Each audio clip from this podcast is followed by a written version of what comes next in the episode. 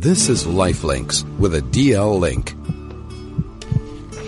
Well, good afternoon. 12 o'clock it is. It is so wonderful to be with you. I'm Nikki Seberini and I'm with you for the next hour here on the DL Link Show where we connect you through insights, information and illumination. I have been away a couple of weeks and a break is always good because everything looks so fresh and new when one gets back. So it's fabulous to be back and thank you so much for tuning in. Of course, the DL Link Show, which is such a brilliant organization, was founded by Michelle Goodman and Jackie Artzler all the way back in 2010. Um, and now in 2017, still going strong, just really working within the community, more and more and more families and doing such a wonderful job in providing a nurturing safe space where patients who are faced with cancer, as well as their families, can turn to for support.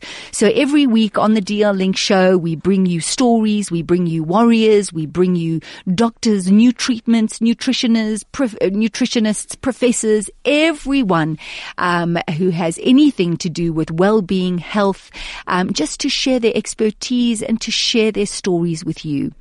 And listen, we love to hear from you. It's really so um, encouraging when you get your your feedback and also your stories. You know, this is a show where we'd like to hear your story. So please do um, SMS us during the show. The SMS line you can reach us on is three four five one nine. You can also call us on air on 074 We have such a brilliant show lined up for you today. And we're talking a lot about mind over matter, the power of the mind. Also talking about uh, that in terms of overcoming struggles with our warrior who is Rian van der Westhuizen. Um, Leonard Carr is going to be talking about the power of the mind.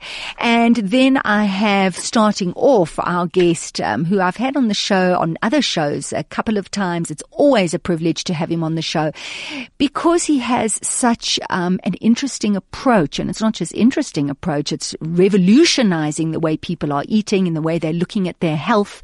Um, and that is, of course, Professor Tim Noakes. So I'd like to welcome Professor Tim Noakes um, to, onto the show. Um, uh, Prof, you there? Yes, indeed. Thank you so much for having me on your show. Welcome, welcome. It is always a pleasure. And I think that the last time we chatted was just after um, you had released the book, um, The Real Meal Revolution. And I think we can perhaps highlight the word revolution. I mean, did you realize that it would have quite the impact that it did have? Well, my wife looked at me and said, "Did you really ever have to write that book?" I can imagine. I can imagine that. Because it caused us so much trouble over the last three mm, years, mm. and this trial that I've been through, but which was a direct result of writing the book. But no, I would never take it back. I mean, it's uh, it was it is a revolution, and we have to make that revolution mm. sooner or later if we want to be healthy. I we can't continue down the route we've gone, eating foods for which we're not really adapted and going back to what we ate in the 1950s and the 1960s to become healthy again. We have to make the link sometime. And if the real meal revolution expedited that change in South Africa, then it's then it's really made a great contribution. Mm, mm. Listen, you can't be, you can't shy away from controversy. And I'm sure that you realized when you were writing the book and when you were looking at all the research behind Banting. And as you said, going back to that time before there was obesity and problems with um, insulin and uh, diabetes, you must have known that, you know, you were going to ruffle some feathers. Yes, but you know, I'm always an optimist, and I just assumed that when people saw the evidence, which is so blatantly obvious, that mm. they would say, "Gosh, you know, Noakes is right. We sorry we were wrong for so long. We're going to have to change." Mm. Instead, what happened was the walls just were thrown up, and people hid behind the walls, and kind of said, "Well, actually, there's no evidence for what he's saying, and he's wrong." And then they they smeared me throughout South Africa and tried to destroy my career. Mm. And that was the response. And I didn't expect that response. I did expect, honestly, people to say, gosh, let's look at the evidence. But it, it, I was absolutely surprised that people refused and continue to refuse to look at the evidence. And that, mm. that comes right from the top academics in the country. They simply won't address the issue. They won't look at the facts. Mm. I never expected that. It's hard for people to um, adopt, I think, and change and change ways of thinking and being. Um, but you've been vindicated, Prof. I mean, in April, um, I, that must have been a huge relief for you and your family. Oh, a massive. Mm. And I, I can't thank, you know, five people saved my life. They really did. Yeah. I think you had to be in it to know how tough it was.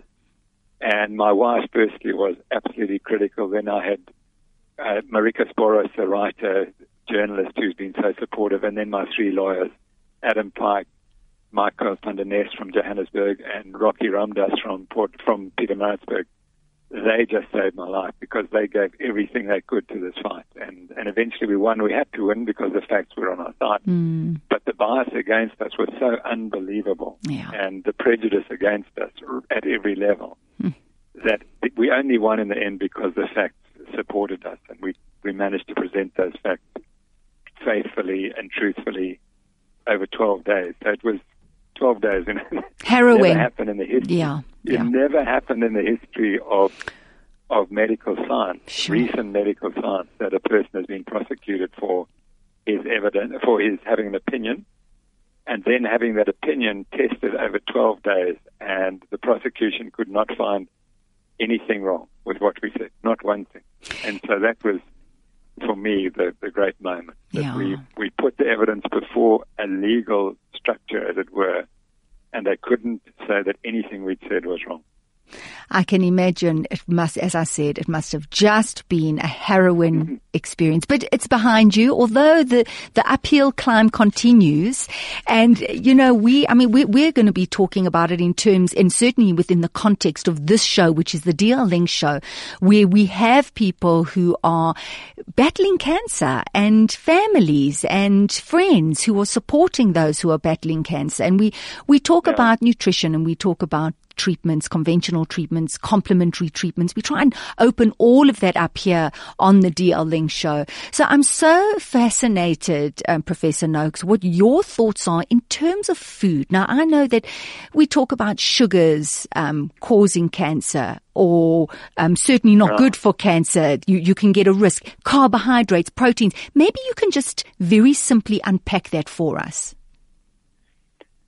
Yeah, I think what frustrates me is that nutrition is not taught to doctors so that they have no concept. That's the first point. Mm. And we've allowed other people to take complete control of, of dietetics, and dietetics only begins in 1977 as if the history of nutrition begins in 1977. But if you go back to the 1900s, there are about five or six different books written about the health of populations that we're not eating the current diet. Mm. So if one goes back and, for example, Albert Schweitzer, and you read his books, he said we didn't see cancer in the people in Uganda where he was working for decades.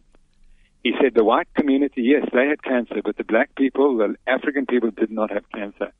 And there's a whole bunch of uh, reports coming from communities that continue to eat their traditional foods where cancer didn't exist.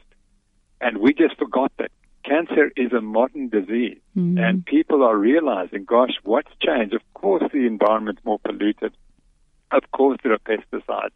And of course, there's everything else. But the nutrition has been the real big change. And so we have to unpack that and question whether nutrition is the driver. And there's one very fine scientist, uh, Dr. Thompson, who heads up one of the major cancer research centers in the United States, and he says carbohydrates drive cancer. And, and, and he, he's not Tim Noakes saying it. This is one of the world authorities who spent his life studying cancer. And he said if you eat a high fat diet, it does not promote cancer. But now when I was at medical school, we were told that cancer is driven by high fat diets. But it has to be carbohydrate driven because diabetics, the biggest risk factor for cancer is diabetes. Really? And diabetes is a disease of high carbohydrate consumption, not of high fat consumption. So that's the first, or the first two points. The third point is we've known since 1931 that cancer cells are very, very primitive cells. And they cannot function by burning fat. They, by and large, most of them burn carbohydrates, particularly glucose. And they ferment glucose to lactate. And that is the only way they can produce their energy.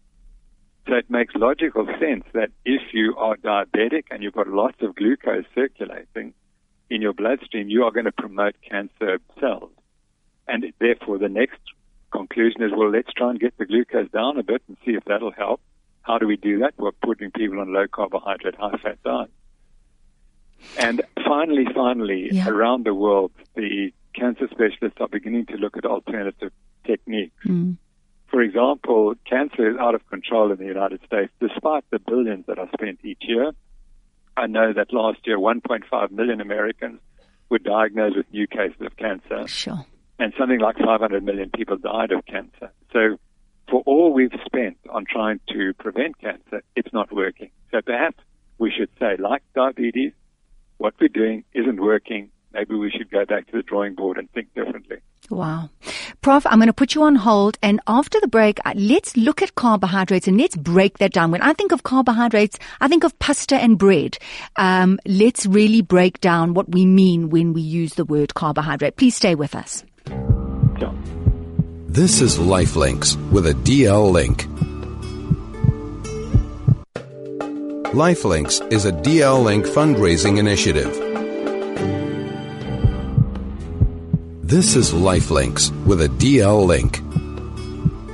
Welcome back to the DL Link show here for you on 101.9 High FM. I have Professor Tim Noakes on the line. We're talking about food, we're talking about nutrition, and we're talking about um, what kind of food um, risks the um, um, the diagnosis of cancer, really. Um, and Prof, just before the break, you were talking about carbohydrates that that that going back in time, that really our diets have changed. It's changed everything, and that if you have diabetes, there is a risk um, for cancer as well. So I asked the question: What what do you mean by carbohydrates? Is it just the potatoes, the pasta, the bread? What what are carbs?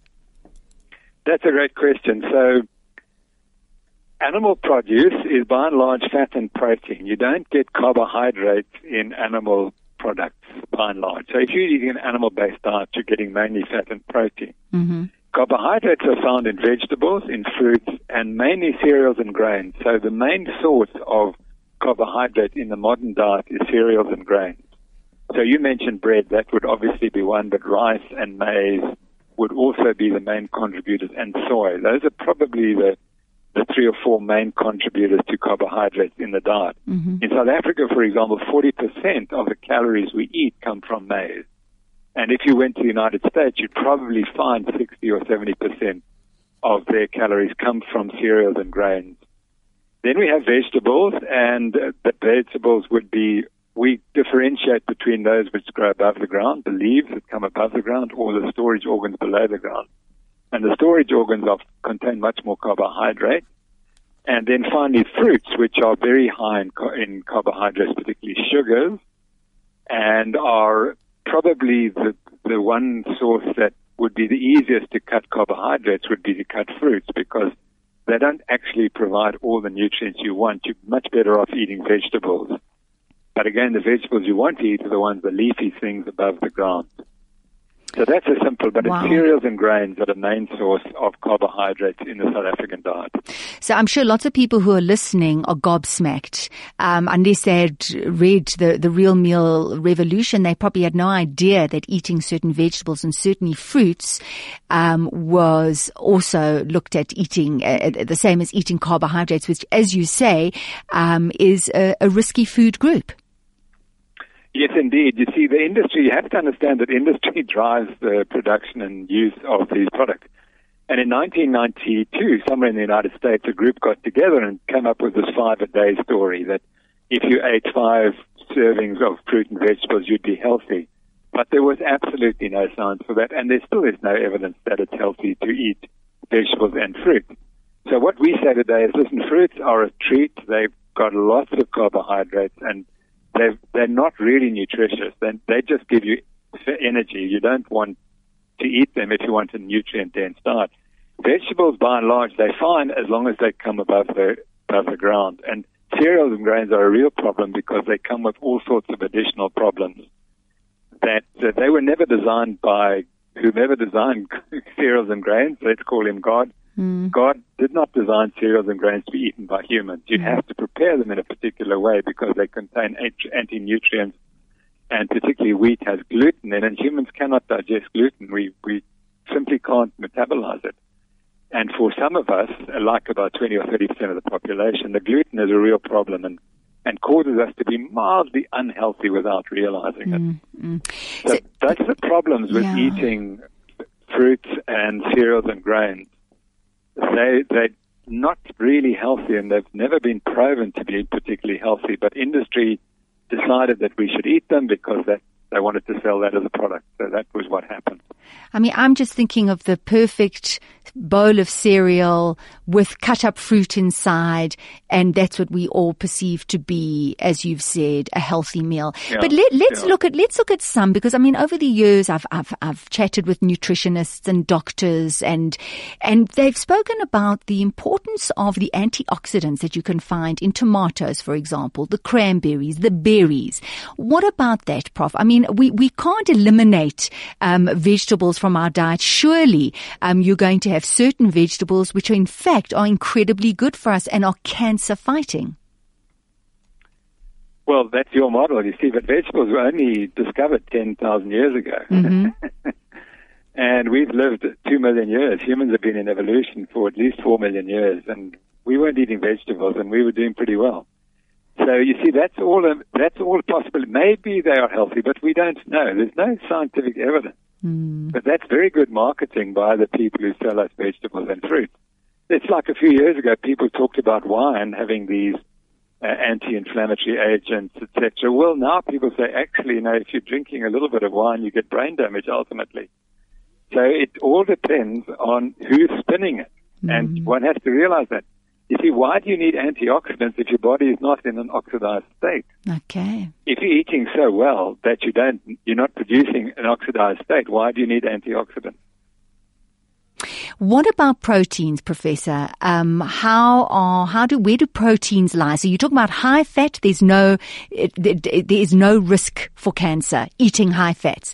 Carbohydrates, no, high risk. Yeah, yeah. And that, proteins. And, uh, Sorry, I don't uh, want to muddle up your words. is in between. Yes. Protein is in between okay. because it is converted into into glucose in the body. So okay. it's in between.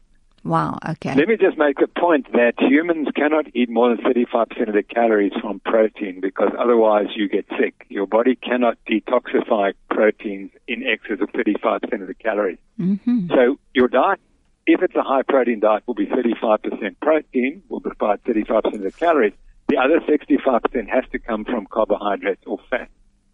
And traditionally, we humans ate most of that as fat. But now we've converted that, so we're eating much less fat and more carbohydrate. And that's when the problems with our health really began, when we, instead of eating a predominantly fat-based diet, we went into a diet that was predominantly carbohydrate-based. So you can eat up to 35% of your diet as protein, and that's pretty healthy, and it's, we think that's important. But once you go, you can't go beyond that. Mm. You know, it really is, it's a mindset shift completely. It's, as you said, it's a revolution because we are also stuck to the three meals a day. Breakfast, lunch, mm. supper, snacks in between.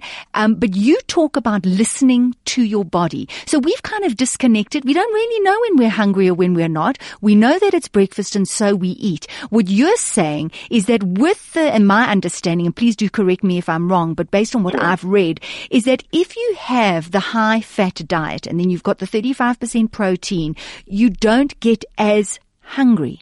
So you're not looking necessarily at three meals a day. You're saying, listen to your body, eat when you're hungry. Am I right? That's correct. And see, what happened was the reason why you're told to eat six meals a day is because you're told to eat a high carbohydrate diet. Okay. And a high carbohydrate diet makes you hungry every three hours because you because it's addictive.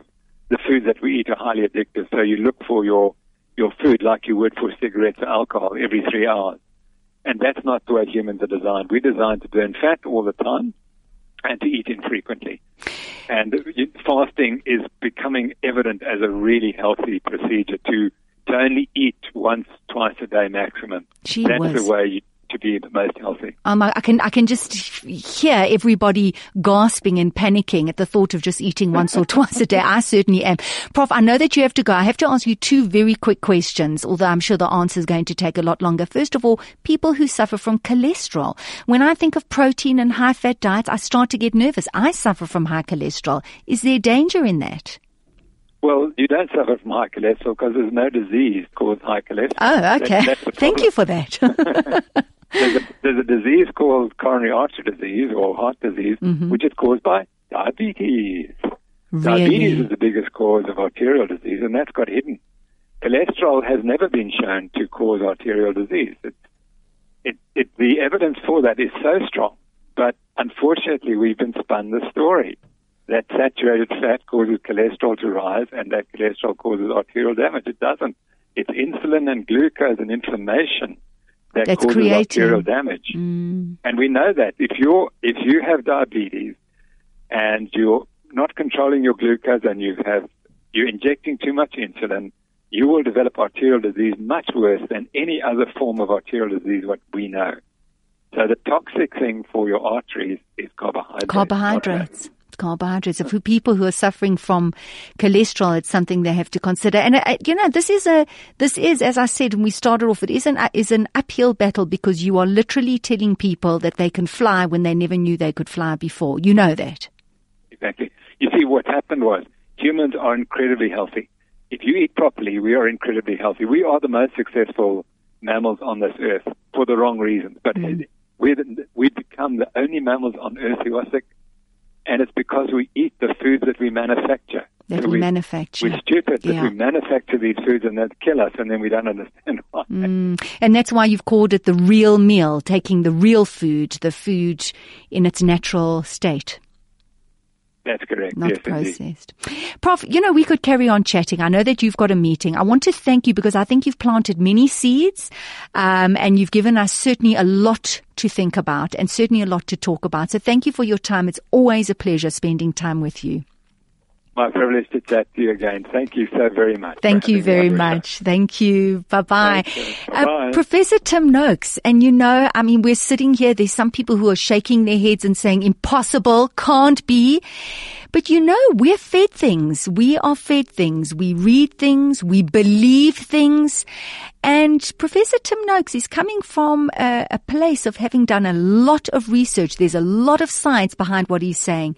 Hence, you know, being vindicated in his recent court case. And maybe we've got to start looking at it. Have you thought about that? Maybe opening your mind to this new way. Think about the increase in cancer.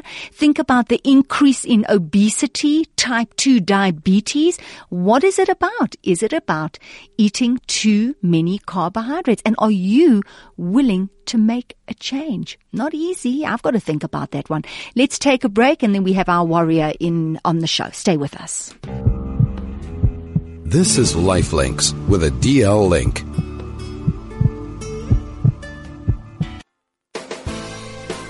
If you are in business and you would like to support the DL link, consider advertising or sponsoring the show. Walking with Warriors. 25 minutes past 12 o'clock, you are listening to the DL Link Show where we connect you through insights and information and illumination. I'm Nikki Seberini. I learned so much sitting here in front of this microphone. I'm so privileged to have you join me once a week and to have access to the people that we do. Um, and especially the warriors, people who have fought the battle, um, and who continue to fight the battle, um, and who share their stories of triumph, of struggle, um, of anger, of, um, victory with us. Um, as I said, it is always just a great privilege to have that. So I'm delighted to welcome our warrior today, who is um, he's a fighter, he's a coach and a fighter. I think in all senses of the word, because of his fighting spirit, he's overcome so many um, life-threatening incidents in his life. Um, and I'd like to welcome Rian van der Westhuizen. Rian, welcome. It is lovely to have you on the show. Is Rian not there? Have we lost Rian? Okay, we've lost Rian, so uh, he is our he's our warrior. We're going to try and get Rian again on on the line. So what were your thoughts on um, Professor Tim Noakes? I'd love to hear from you. You can always SMS me on 34519. I did get the book, The Real Meal Revolution, and I know that they've come out with a little pocket size book as well because they've made a few adjustments. And I'll tell you what I like about Professor Tim Noakes is he's not afraid to say, I made a mistake, or he's not afraid to say, I've changed my point of view or we've relooked at things. And I, and I think that, that, that's admirable because everything is in process. Everything. I mean, you look at, um, uh, experimenting on certain, uh, drugs and treatments and it's all a process until we find it, until we, we get the answers. And even then it's changing. Um, and I think I've, I've, that's something that I really respect greatly with Professor Tim, Noakes is that he has this, it's called the Banting pocket guide. And it's just talking about that there are a few, I think it's 10% of people who go on to the Banting diet who in fact have put on weight. Um, the, the role that alcohol plays, etc., etc. So if you are a banter, if you have been following the real meal revolution, perhaps you should try and get your hands on that Banting pocket uh, guide. Um, yeah, and just, and just read the updates on, on that real meal revolution. I do believe we have our warrior on the line. Um, so once again, let me welcome Rian van der Westhuizen. Rian, welcome. Lovely to have you on the show. Thank you so much, Lee. It's a pleasure to be here. So, Rian, I started off and I said, because it's, you know, Rian van der Westhuizen, fighter and coach. So you're a physical mm. fighter, but you're a fighter on many, many levels. You have a great fighting spirit. And when I talk about a fighting spirit, I'm talking about a great strength of spirit. Were you born that way? You know, I can't say I was born that way. I just became that way. Either or. It's just something I've always had in me, I suppose, because through adversity, it's not always just, you know, fighting illness. But there's a lot of adversity in life, and you also have to fight. So, you know, we all have to fighting ability. It's just getting the fight to prove it. You in 2000, first of all, you've been fighting. You've been, uh, you've been, it's, is it called Muay Thai? Muay Thai, yes. Muay Thai. So you've been. I always try yes? to explain to people. Yes. If you say kids in Afrikaans, it's Muay. Muay. And you just say um, Thai in English, so it's Muay Thai. Okay, I love that. Yeah, I'll never forget it. Muay Thai. I've got it. I've got it. Go. So in 2008, you were in an accident. Mm-hmm and it was really you. You've explained that your your approach to Muay Thai, your coach, your whole Muay Thai experience, in fact, helped you survive this accident. Yeah. You need to expand, please. Well, so the doctor told my father that if it wasn't for Muay Thai, I would have died because my body has gone so conditioned from the punching, you know, being kicked. So when I had the accident, my body was like, ah, sorry, just another fight. Hang on one sec. Hang on, hang on, Rian. I don't want to, I don't, because it's such an important story, but we're having a hard time. Can we, I think we're going to mm-hmm. try call you again. It's not a very good line. Okay. And I want the listeners no to really be able to grasp exactly what you're saying. So we're going to try Rian again, um, because it's, it's, it's not a good line and, and he is a true warrior. Um, I do see that an SMS came through. What do vegetarians eat? And I'm with you because I'm a vegetarian. Um, and, uh, the last time I chatted with uh, Prof. Noakes and I spoke about vegetarianism. Um, and he spoke about the nuts, using and eating nuts and eating the certain vegetables, the leafy vegetables. Um, and also he tried to encourage fish, but I don't eat fish. So that is something that we'll have to go into. And I, I think the next time we have Professor Tim Noakes on the line, I think we need to look at vegetarianism because there are more and more vegetarians. So I'm sorry if I'm not giving you the exact answer that you want in the meal Real Revolution, the book, as I said, they, they, they focus a lot on on nuts. And he does say that it is only 35% of the diet, um, which is, which goes to protein. Okay, Rian, let's hope we can hear you clearly. You there? Yes, I am. Can you hear me clearly? Yeah, well, it's a little bit better. It's a little bit better. Let's go back to that accident. Apologies for the interruption. No worries. So, so tell us about your accident in 2008. Okay, 2008. It always been like this. 2007, I just came. Uh, I won my title, South African champ Muay Thai. So I, you know, became this icon. Mm. And then okay, I thought, let me give myself a bike. I got myself a bike, and then one evening from training, going home, a car jumped off speed and knocked me over. Sure.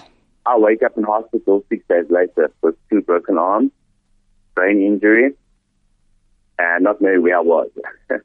Uh, they diagnosed me with confusion because of the extensive brain damage. I couldn't speak. I couldn't do anything for myself. I literally had to learn to walk again. I had to walk.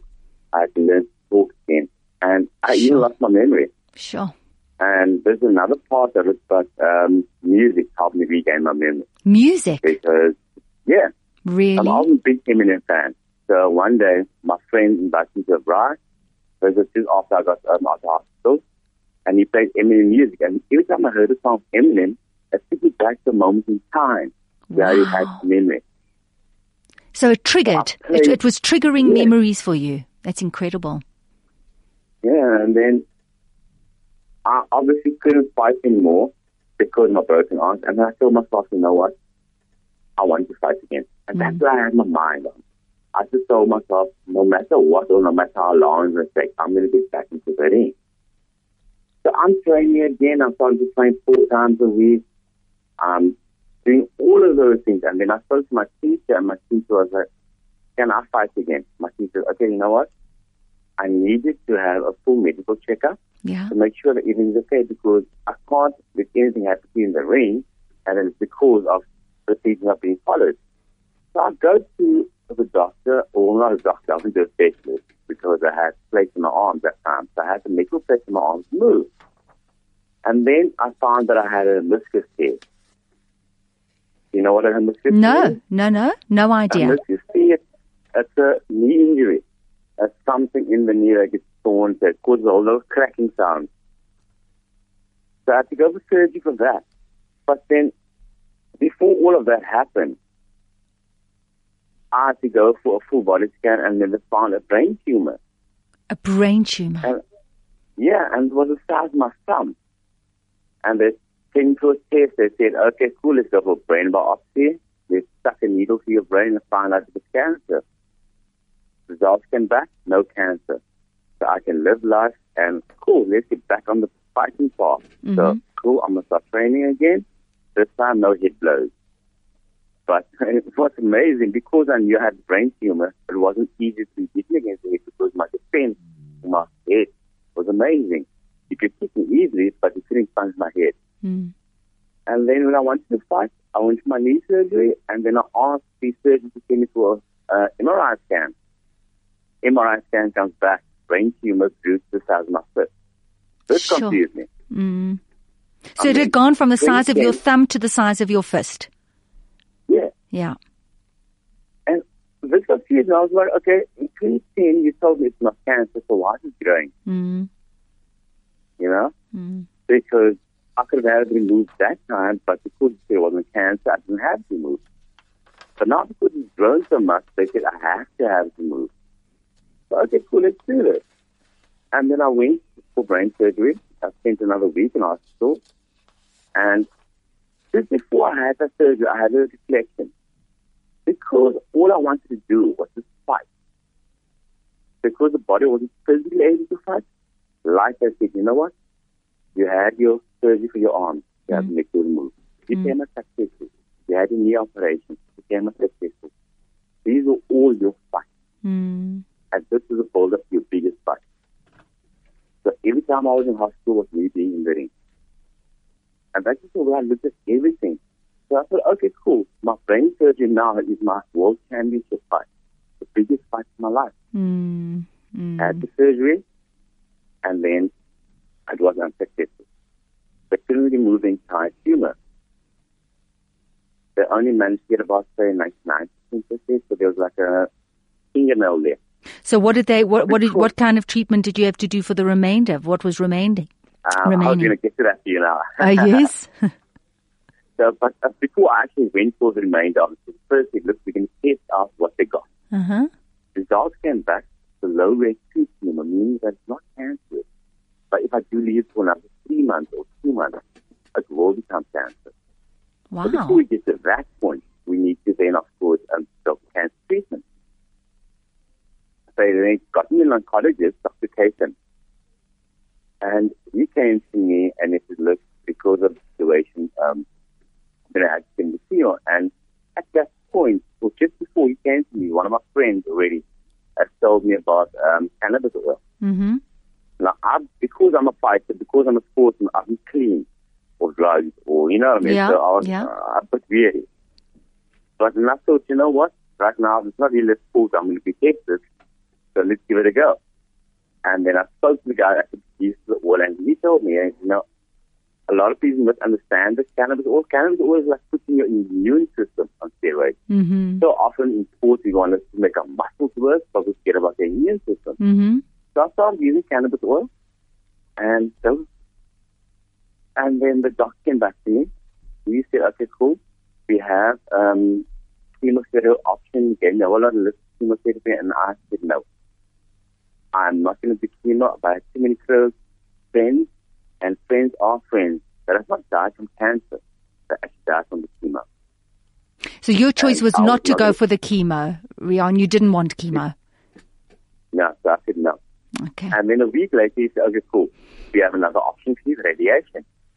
So I'm like, okay, what do you mean radiation? I'm not my head into a microwave every day. I was just having fun with it. and then he explained to me, now you're into a radiation machine. And so obviously radiation, we have the bees that go to be the tuning. And I had to go for 50 of those sessions Wow. every day. Wow. Um, okay, not on a uh, Saturday and a Sunday, of course, but Monday Friday, every day. I go at 9.50 for 50 minutes. And interesting, while I went to my treatment, I looked at every day as a fight. I remember being on stage every day, I'd say round one, round two, Wow. round three, Wow. round four. And that is how I looked at my radiation every Wow. day. Mm. And then when I got the results, I remember to asking the radiologist to keep my hand up like a top fighter. Make me see because that was my opponent and I'm fighting winning. And I've always just looked at, you know what, I'm not going to go look at all the pain even I'm suffering right now. How do I look at my future? I knew that after the treatment, I had a traveling, traveling plan already to go to Sweden with the Muay Thai team. So I thought myself, okay, I can get through this. I mean, I'm going to go to Sweden. I didn't tell myself, oh, what's going to happen now or what's going to do this. But I just carried on taking my five drops of Texas all day, going for my radiation, and just spending time like there's nothing wrong. Rian, I'm going to interrupt you. I want to ask you because we're going to mm-hmm. take a break just now. So that was in 2010. Um, and I know that the sound isn't fantastic. So I'm just going to repeat this brain tumor. Um, you were operated on. Um, you had to go for treatment because although it wasn't cancerous, it could become cancerous within a short period of time. You opted not to go for chemotherapy. You started to use cannabis oil and you went for 30 sessions of daily radiation treatment. It's 2017. How are you today? How's Look, your I health? mean, during the radiation, it was a nightmare. Mm-hmm. I mean, I felt so weak. Mhm. Just the radiation. I always tell people, like, you've gone to the beach on a sunny day and Yeah. not be fancy. And then you come home, you almost feel like you're burning or something. Shame, yeah. That's how I felt during the radiation. Mhm. And because of the medication, also they had me on um, etanoid, that's a steroid. That slowed me up. I know a lot of patients always tend to lose a lot of weight. Mm. I had swelled up like a little over. Uh, Oh, really? yeah. Today I'm doing very well. Um, I'm not allowed to train very hard because of a gap in my head now from the brain surgery Mm-hmm. because they removed my entire left um, frontal lobe. Wow. Yeah, so I'm hoping that medical science will one day create some type of polyfiller so they can actually use, you know, cover the gap in the head. But besides, besides seeing the gap, eh, has it affected you in any other way, missing that part of your brain? Uh, not really, hey? Um, Wow, that's say that. fantastic, Rian. Wow. I just when I try to run or, you know, shake a lot in the brain shakes and I feel a bit of headache here and there. Uh-huh. But I mean, it's not something I can't control and not aware of. Mm. You've been forced And, to um, slow down. Ooh, I'm just going to cut back to here. Uh, two days ago or three days ago, I just had my, my follow-up and I'm still all clear. Fantastic. Rian, what a, what an incredible story. Listen, I'm going to put you on hold because, um, Mm-hmm. our next guest is going to be joining us. Uh, he's going to be joining our conversation. Um, Leonard Carr is a clinical psychologist because I'm so fascinated that you have this fighting spirit. As you said, the first uh, uh, radiation was, was round one, round two, and it's this incredible fighting spirit. And you talk about this clear bill of health in 2017, which is incredibly inspiring. So stay with us, Rian. We're going to be back in a, a couple of minutes. Thank you. This is Lifelinks with a DL link. If you are in business and you would like to support the DL link, consider advertising or sponsoring the show. This is Lifelinks with a DL link. Welcome back to the DL Link Show, where we connect you through insights, information, and illumination. Our warrior is uh, Rian van der Westhuizen, an SA champ uh, of Muay Thai in uh, 2007, 2008. He was in a huge um, accident. 2010, he was diagnosed with a brain tumor. Um, he's had part of his brain removed, um, but he has this incredible fighting spirit and talks about a clean bill of health um, just a few days ago, and really inspiring. So I, I have Leonard Carr, who he's our resident clinical psychologist who joins us every now and then. He dips in and he dips out with his words of wisdom. Leonard, welcome. Thank you, Nikki. Lovely to have you on Good the show. Lovely, lovely. Um, we, we talk about all aspects of the spirit, the human spirit, when faced with all types of challenges, Leonard. Um, and you know, some people are just born with this innate fighting spirit. And maybe I shouldn't use the word fighting because maybe they're negative connotations, but it's certainly a spirit where nothing will get me down. I mean, Rian talks about going for radiation and after each one he'd say, right, that was round one. Cancer was his opponent. Right. You know, what, what do we say about this incredible fighting spirit? Well, I'm not sure if innate would be the right description. I think definitely there is a genetic innate component to it, but I also think it's got to do with upbringing. Upbringing. So it's not, you're not really born with a fighting spirit. It- you know, you might you might have the nurture- potential for it, Uh-huh.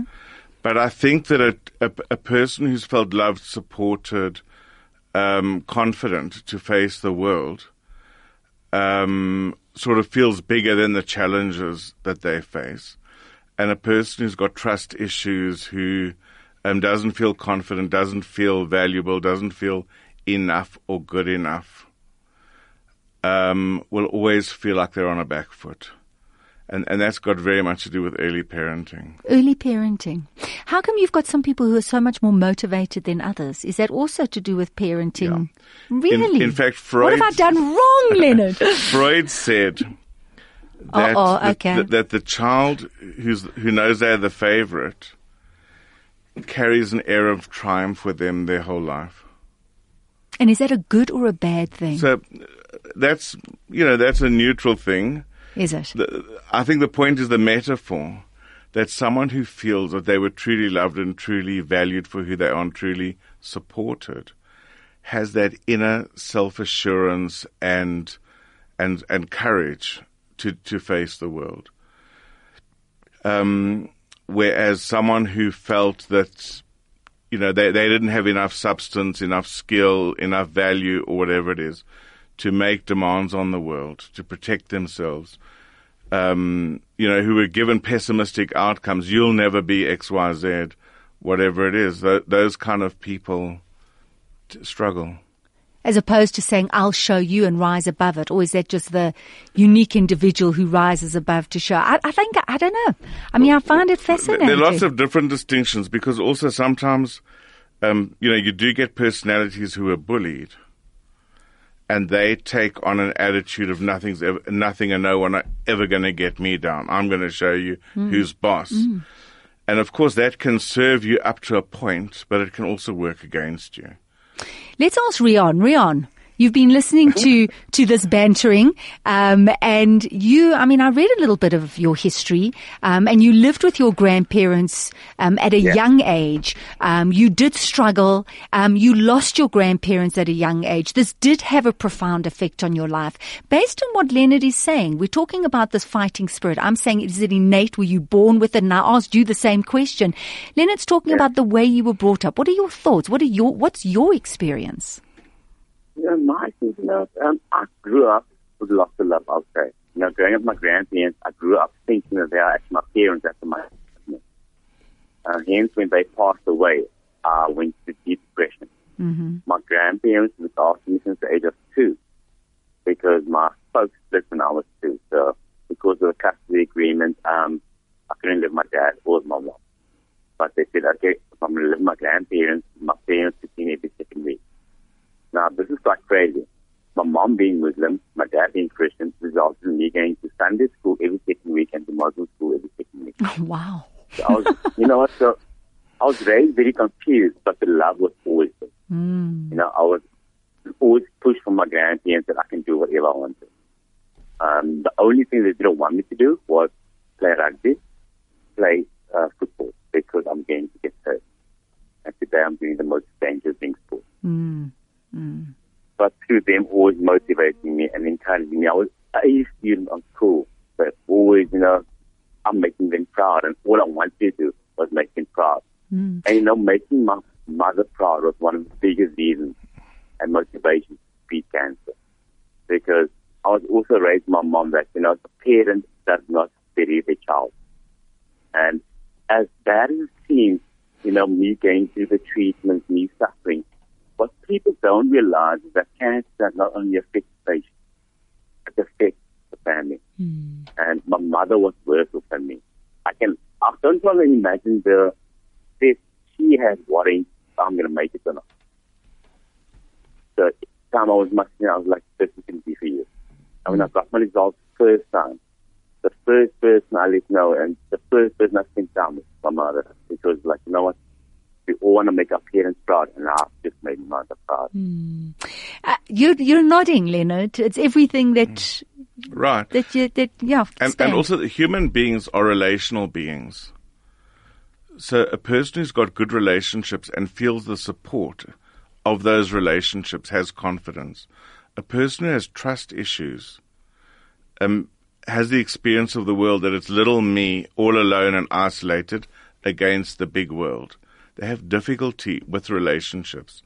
And if you have difficulty with trusting relationships, then you can't access the support that relationships give you.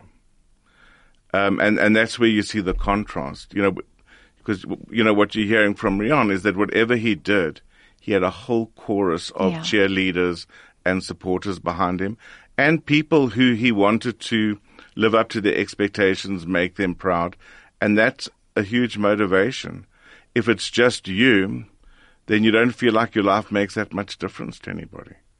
So, so Leonard, uh, and unfortunately, we're going to have to move on because we are running out of time. But for people who are listening who go, well, I didn't have the best upbringing, and I wasn't very supported by my family, Right. and I, and does that mean that I'm doomed for the rest of my life? And I, am I never going to be able to access that part of of myself? Well, obviously, if I agree to that, then I might as well You'd be out of change professions.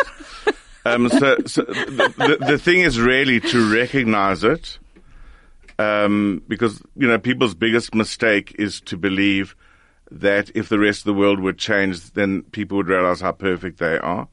You, you have to look at the consequences of whatever you went through in your life for your current relationships, for yourself, for the people around you, and then you can fix it. But it takes work. Rian, thank you very much for joining us. Oh, thank you so much for having me there. It's My been really lovely having you on the show. You've been incredibly inspiring, and thank you for sharing your story. You're welcome. Thank you. we wish you we wish you so we wish you much health and uh, many more rounds on the ring in the ring but uh, slowly and carefully thank you Rian it's been lovely Uh, thank you. Thank you. Bye bye Bye. so so there so there Rian is. Um, he's had this operation. I mean you know it's a big op to you know first of all the accident there was there was uh, brain damage there. He spoke about being confused losing his memory having to learn and to walk again. Uh, those are big big big. big, Very big, setbacks leonard. Uh, huge. Um, and here he is fighting strong in a fighting spirit. But you know, to Incredibly reiterate what I said is that a person who has that confidence from early life feels bigger than the challenges Yeah. that they face. Yeah. where someone who doesn't finds life overwhelming. But we always have the ability to work on ourselves, as we said. We should be working on ourselves Absolutely. every moment of the day. That's the 100%. greatest gift that we have, I suppose. We're going to take a break, and then our DL Link Angel will be joining us and, and just talking about uh, her relationship with the DL Link and just the, the, the role that the DL Link has played on her journey. Please stay with us. This is Lifelinks with a DL link. Lifelinks is a DL Link fundraising initiative. This is Lifelinks with a DL link. Eight minutes to one o'clock on the DL Link show, brought to you by 101.9 High FM. Um, a, a wonderful warrior today, Rian van der Westhuizen. It was fantastic having him on the show. And now it's time for our DL Link angel. Um, uh, lovely to have her also in the studio, Vanessa Abro. Um, Vanessa, welcome. Thanks for joining us. Thank you, Nikki. It's an honor to be here. So Vanessa, you're gonna, you're definitely gonna return. We definitely want you to be our warrior next time round. You're our angel. I mean, an angel, a warrior. Wonderful things when you come onto the show, because you've you've had such an incredible relationship with the DL Link. Now, when were you diagnosed? You were diagnosed with a, a, a very rare cancer. Yes. What a, a cancer of the sinus? Yes, it's called esthesioneuroblastoma. Mm-hmm. Um, quite commonly with children. Mm-hmm. Um, but yes, I was diagnosed about um, six years ago, but it, it was already there for about two years. She was. Yeah. And what kind of treatment have you had to go undergo? I've been through chemo, radiation, um, you know, the the whole lot. Um, and yeah, I, I've I've been re-diagnosed. Um, unfortunately, if we if we don't change our life, um, the disease does come back. But um, you know, this time I'm doing it slightly differently, more naturally, and um, I'm feeling a lot better for it. Well, that's fantastic. But what do you mean by if you don't change your life? If you don't change the mindset Okay. and live with the joy that you know that, that we should live with, then then disease will come back. Uh, that's my belief system. And Leonard is is nodding. Um, yeah, well, I think that just on a physiological level, um, negative feelings create hormones and things that suppress the immune system and make you more susceptible to disease. So even physiologically, a more positive outlook and more joie de vivre um, is healthier for the body. How do you get to that mindset? You've been diagnosed again. You're talking about shifting and changing a mindset. Some people's mindset would be so much worse. How did you lift yourself out of it and go, I need a shift. I need to change the way I see things?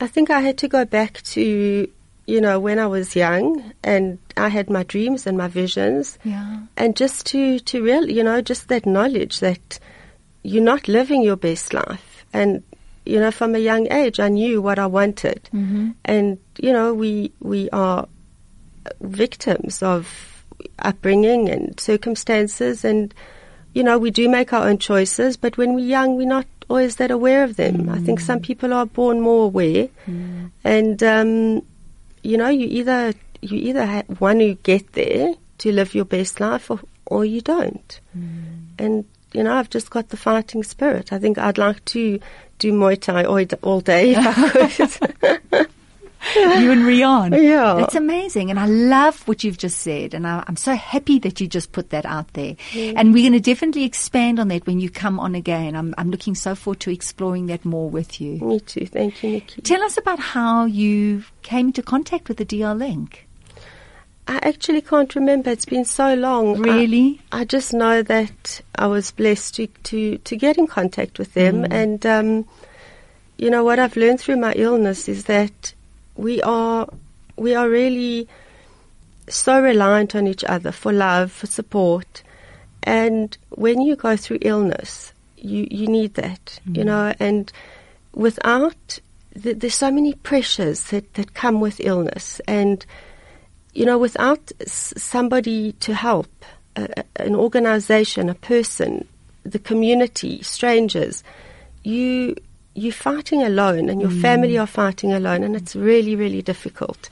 And the DL Link, they were there for just, just in a way that I've never experienced before. Complete strangers that were just there to always help for, you know, bringing my, my daughter art every week and challah on a Friday and candles and food and love and whatever, whatever you wanted, they were there. And mm-hmm. you suddenly realize that you're not alone and whatever mm-hmm. you've been through, you know, it, you, there's people out there that really, really care. Mm-hmm. And I'd never realized it because I, I don't think I'd ever lived like that, you know, been a part of, of such a, you know, intense love of, from strangers. Um, and yeah, they've been there for me for my whole journey, you know, all six years constantly. And, and now they've just organized lifts for my daughter to school. Um, it's, you know, and, and that's how you carry on fighting because you, there's, they're there. And they, the DL Link have been there, strangers. I, I'm blown away by the support of kind people that actually don't even know you, but they can see you're not well. Hmm. And I've had flowers brought to me from strangers. I've had meals paid for. I've had just it, it's it's never ending, and I've learned to be a much more compassionate person, person. through that. I'm sure. I'm sure because it gets you to see something in other people. You, you talk about strangers a lot. That you have these strangers who are so All- kind all the time. and and it just makes you realize that you can just be so much more open to people that you don't even know. It's a wonderful thing, this human connection. You spoke about you spoke about that just a while ago, Leonard, and how important that is, and that there are people who can go through an entire lifetime without having those connections. And sometimes you you faced with this kind of illness, and you have these connections. How enriching! How enriching! I, I wouldn't have survived without it. Not not mm. only from a, a, a f- a physical, the physical help, but also emotionally. You know, you, you can't do this alone. Yeah. it's it's it's it's impossible. possible. Absolutely. We've run out of time, as always. I could carry on for hours, always having fascinating people in the studio. Vanessa Ebro, thank you for joining us. I'm looking forward to you being our warrior next time. Thank Leonard, Nikki. thank you so much. As Pleasure. always, bits of wisdom thrown in throughout the show. Lovely having you on the show. Vusi, thank you very much for, for doing Craig's job. Lee, thank you for putting a great show together. And thank you for joining me. I look so forward to being with you same time next week. From me, Nikki Seberini. Adios. This is Lifelinks with a DL link.